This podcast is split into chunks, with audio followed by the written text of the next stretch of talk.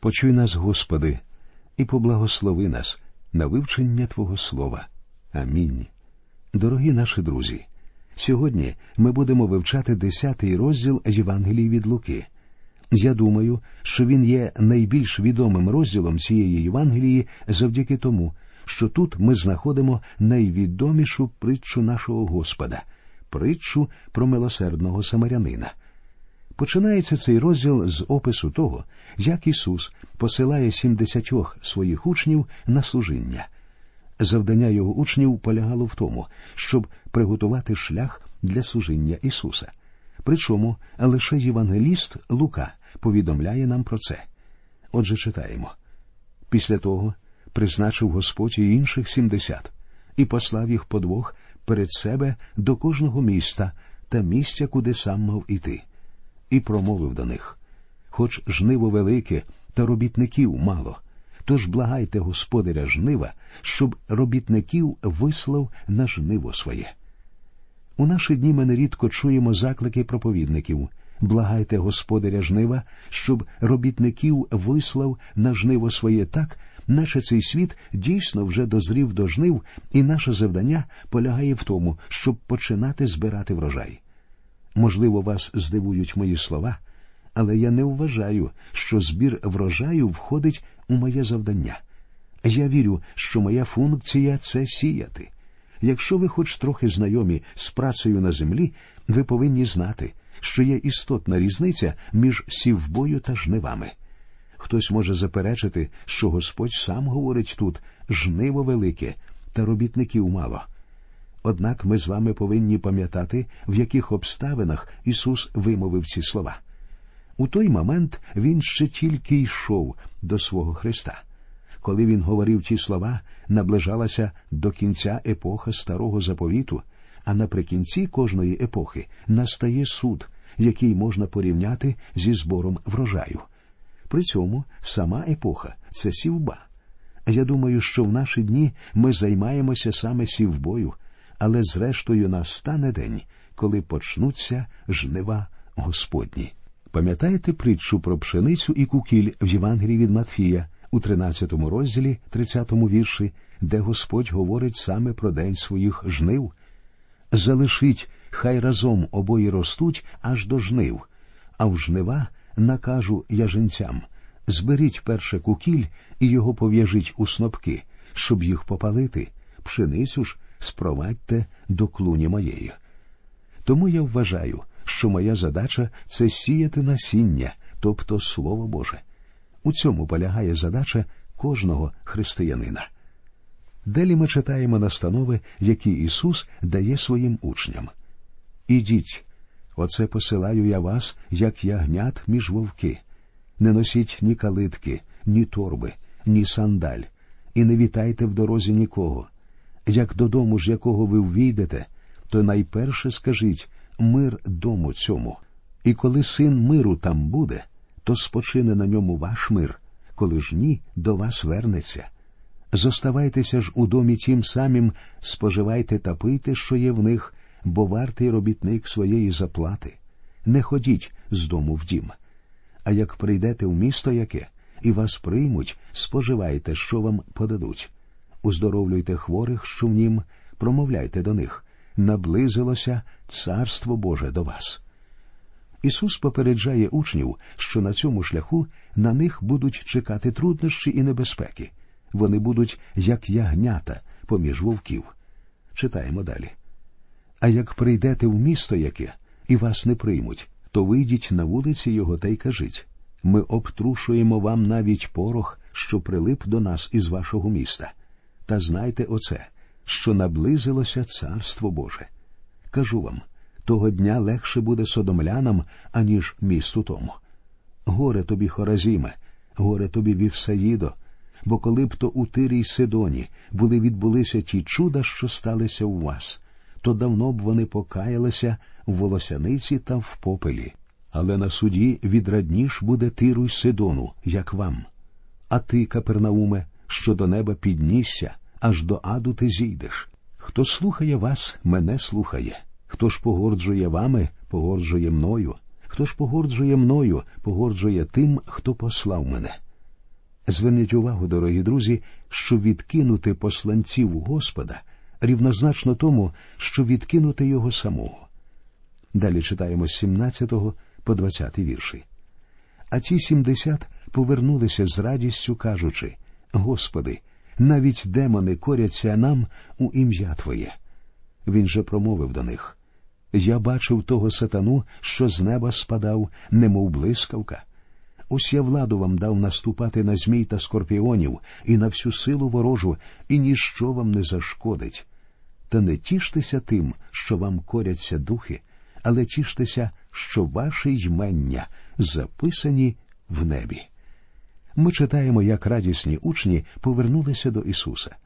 Те ж саме переживаємо і ми з вами, коли у відповідь на наше благовістя хтось приходить до Спасителя. Що за чудова мить! Однак нам з вами також потрібно пам'ятати й інші слова. Та не тіштеся тим, що вам коряться духи, але тіштесь, бо ваші ймення записані в небі. Справа в тім, що кожного разу, коли ми досягаємо успіху в якомусь служінні, це зовсім не наше досягнення, а Ісуса. Давайте не будемо забувати про це, друзі. Читаємо далі. Того часу Ісус звеселився був Духом Святим і промовив Прославляю тебе, Отче, Господи, неба й землі, що втаїв ти оце від премудрих і розумних, та його немовлятам відкрив. Так, Отче, бо тобі так було до вподоби. Передав мені все мій отець, і не знає ніхто, хто є син, тільки отець, і хто отець, тільки син, та кому син захоче відкрити. І, звернувшись до учнів, наодинці їм сказав Блаженні ті очі, що бачать, що бачите ви. Кажу ж вам, що багато пророків і царів бажали побачити, що бачите ви, та й не бачили, і почути, що чуєте ви, і не чули. А тепер, друзі, ми підходимо до того, що є відмітною рисою з Євангелії від Луки, до притч нашого Господа. Євангелія від Луки відома своїми притчами, так само як відмітною рисою з Євангелії від Марка є чудеса Ісуса. Мабуть, саме притчі, що наводить Лука у своїй Євангелії, є найвідомішими уривками Біблії, а притча про милосердного самарянина відома практично в усьому світі. Треба сказати, що деякі літературні критики стверджують, що ця притча є найкращим твором цього жанру. А тепер давайте прочитаємо 25-й вірш. І підвівсь ось законник один і сказав, його випробовуючи Учителю, що робити мені, щоб вічне життя осягнути? Притча про милосердного самарянина була розказана у відповідь на питання про вічне життя. Що робити мені, щоб вічне життя осягнути? Це питання не було поставлено щиро законник лише намагався впіймати Господа у пастку. Проте це було дуже важливе питання, на яке шукають відповіді багато людей у цьому світі. Зверніть увагу, як саме Ісус відповідає на запитання цього законника. В Ісуса була дуже цікава манера відповідати на питання питаннями. До речі, відповідь питанням на питання називається методом Сократа, оскільки цей грецький філософ практикував подібний стиль ведення дискусій. Справа в тім, що цей метод змушує того, хто ставить питання, самостійно знайти відповідь на нього. Читаємо 26-й вірш. Він же йому відказав що в законі написано, як ти читаєш. Ісус знав, що ця людина, будучи законником, чудово знайома з законом Моїсея, що ми і бачимо у віршах з 27 по 29. А той відповів і сказав Люби Господа Бога свого всім серцем своїм, і всією душею своєю, і всією силою своєю, і всім своїм розумом, і свого ближнього, як самого себе. Він же йому відказав Правильно ти відповів роби це, і будеш жити. А той бажав сам себе виправдати та й сказав до Ісуса А хто то мій ближній? Зверніть увагу, що Ісус говорить законникові правильно ти відповів. Справа в тім, що все це відбувалося ще до того, як Христос помер на хресті. Чи означає це, що людина може спастися, дотримуючись закону. Цілком правильно, теоретично спастися за допомогою закону можливо. Однак не можна забувати про наступне виправдані будуть зовсім не слухачі закону, але його виконавці. І якщо ви говорите, що можете виконати закон, то майте на увазі, що сам Бог стверджує протилежне. Бог сам говорить, що неможливо виправдатися законом, тому що жодна людина не може виконати закон цілком, як написано в посланні до Галатів у другому розділі. Жодна людина ділами закону не буде виправдана. Також у посланні до римлян у восьмому розділі сказано бо що було неможливе для закону, у чому він був безсилий тілом, Бог послав сина свого в подобі гріховного тіла і за гріх осудив гріх у тілі, щоб виконалось виправдання закону на нас, що ходимо не за тілом, а за духом. Якби цей законник був чесний із самим собою, він у той момент повинен був визнати Учителю, я щиро намагаюся любити Бога всією душею, усім своїм серцем і розумом. Я намагаюся любити ближнього як самого себе, але я просто не в силах цього зробити. Як же в цьому випадку мені досягти вічного життя? Але замість цього законник намагається ухилитися від відповіді, говорячи А хто то мій ближній? І у відповідь Господь розповідає тим, що зібралися, притчу про милосердного самарянина. Це дуже проста, але водночас чудова притча. А Ісус відповів і промовив один чоловік ішов з Єрусалиму до Єрихону і попався розбійникам, що обдерли його і завдали йому рани, та й утекли, покинувши ледве живого його. Проходив випадком тією дорогою священик один, побачив його і проминув.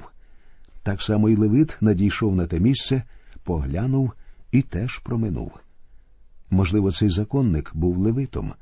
У цьому випадку тут він повинен був болісно поморщитися, тому що ця притча зачіпала його особисто. Читаємо далі. Проходив же там якийсь самарянин, та й натрапив на нього, і, побачивши, змилосердився, і він підійшов і обв'язав йому рани, наливши оливи й вина. Потому його посадив на худобину власну і приставив його до гостинниці та й клопотався про нього. А другого дня, від'їжджаючи, вийняв він два динарії та й дав їх господареві і проказав Заопікуйся ним, а як більше що витратиш, заплачу тобі, як вернуся. Котрий же із цих трьох, на думку твою, був ближнім тому, хто попався розбійникам? А він відказав той, хто вчинив йому милість. Ісус же сказав йому Іди і роби, так і ти. Ця притча, друзі, уособлює три життєвих філософії. Життєва позиція грабіжника зводиться до наступного усе, що є в тебе, належить мені. Священик і левит керуються іншою філософією. Усе, що в мене є, належить тільки мені. Це ідеологія егоїзму і індивідуалізму, що говорить нехай цей світ котиться куди завгодно, а я допоможуся свого. Так міркує жорстокий нелюдський капіталізм. І нарешті третій стиль життя уособлює цей милосердний самарянин. Усе, що є в мене, твоє. Це, друзі, справді християнський підхід до життя, до якого і ми повинні прагнути. До речі, нерідко доводиться чути таке поняття, як християнський соціалізм. Однак при цьому люди не розуміють, що ці два терміни зовсім несумісні. Я думаю, що Господь хотів би, щоб ми у світлі цієї притчі проаналізували своє власне життя. Давайте спробуємо це зробити. Отже, якась людина йшла з Єрусалиму до Єрихону і потрапила до рук розбійників. Тут ми бачимо типову картину, що зображує наш світ. Людський рід рухається від Єрусалима. Інакше кажучи, люди все більше відходять від Бога. Світ, так само як і цей нещасний, рухається до засудженого і проклятого міста Єрихон, іншими словами, до своєї загибелі. І от раптово людство опиняється в жалюгідному, безпорадному і безнадійному положенні, воно не здатне врятувати себе. Люди цього світу мертві у своїх гріхах, так само як цей нещасний був ледь живий після зустрічі з розбійниками. А розбійники уособлюють сатану, що, як сказано в Євангелії від Іоанна у восьмому розділі, був убивцею від самого початку. Далі ми читаємо, як повз нещасного проходить священик. Священик уособлює ритуалізм і церемоніалізм численних релігій цього світу, що не здатні нікого спасти. Потім був Левит, який підійшов і подивився на нещасного, але все одно пройшов мимо. Левит є символом легалізму, частого атрибуту багатьох релігій. Але ні ритуалізм, ні церемоніалізм, ні легалізм не можуть спасти людину. І от нарешті з'явився самарянин. Кого ж уособлює ця людина? Самарянин є символом того, хто розповів цю притчу. Коли релігії цього світу не в силах допомогти людині, з'являється Ісус Христос. Він здатний допомогти всім, хто зламаний серцем. Він здатний прийняти грішників, що гинуть під вагою власних гріхів. Люди мають потребу в Христі, милосердному самарянині. Ця притча має практичне застосування до нашого життя. Вона відповідає на запитання про те, хто саме є нашим ближнім. З неї випливає, що нашим ближнім є не лише той, хто знаходиться безпосередньо поруч з нами, але і кожна людина, якій ми в стані простягнути руку допомоги. Я спробую наблизити цю притчу до сучасного життя. У наші дні багато говориться про необхідність нести Євангелію в цей світ, але при цьому люди не бажають почати робити зусилля, щоб допомогти невіруючим пізнати Христа. Сучасні християни демонструють дивну відсутність посвячення ідеям своєї віри. І мені приходить у голову наступна ілюстрація. Юнак залицяється до дівчини. У своїх натхненних листах він присягається, що готовий піти заради неї на все, навіть здвинути заради неї гори. Але в постскриптумі він щоразу додає, що обов'язково заїде за нею в найближчі вихідні, якщо буде гарна погода. Саме так відносяться сучасні віруючі до основних обов'язків християнства. Наш світ дуже схожий на цього нещасного, котрий натрапив на розбійників і потребує допомоги. Цей світ має потребу в Ісусі Христі. Колись Христос дав спасіння мені, і Він може простягнути руку допомоги вам, друзі мої. Саме в цьому і полягає основна ідея цієї чудової притчі. В останньому уривку цього розділу ми читаємо про події, що відбуваються в домі Марії та Марфи. Читаємо. І сталося, коли йшли вони, він прийшов до одного села. Одна ж жінка Марфа їй на ім'я прийняла його в дім свій. Була ж у неї сестра, що звалася Марія. Вона сіла в ногах у Ісуса та й слухала слова Його. А Марта великою послугою клопоталась і, спинившись, сказала Господи, чи байдуже тобі, що на мене саму полишила служити сестра моя? Скажи ж їй, щоб мені допомогла. Господь же промовив у відповіді Марфо, Марфо, турбуєшся і журишся ти про багато чого, а потрібне одне Марія ж обрала найкращу частку, яка не відбереться від неї. Не заглиблюючись у деталі, досить сказати, що Марія обрала найкращу частку. Вона прийшла до Ісуса і сіла біля його ніг. Давайте спробуємо уявити собі, що саме відбувалося тоді між цими сестрами. Марфа була чудовою господаркою, і без неї не було би частування. Вона клопотала, готуючи стіл. І, можливо, як це іноді трапляється з господарками, щось у неї пішло не так. Може, вона обпеклася, а може, просто упустила горщик або просипала борошно, і це вже було занадто. Вона прийшла з кухні і сказала те, чого вона ніколи не сказала б за нормальних обставин. Господь був м'який з нею, але все ж таки він сказав Марія ж обрала найкращу частку. Можливо, і ви, друзі, опинилися в важкій життєвій ситуації. Можливо, ви стоїте на перехресті свого життя і не знаєте, куди вам рушити далі. Тоді просто сядьте біля ніг Ісуса, подивіться в Його Слово, прочитайте, що Біблія говорить вам. І запевняю вас, святе письмо допоможе вам набагато краще впоратися з вашими справами, якими б вони не були. На цьому ми закінчимо сьогодні. До нових зустрічей в ефірі, дорогі друзі. Нехай Господь вас рясно благословить.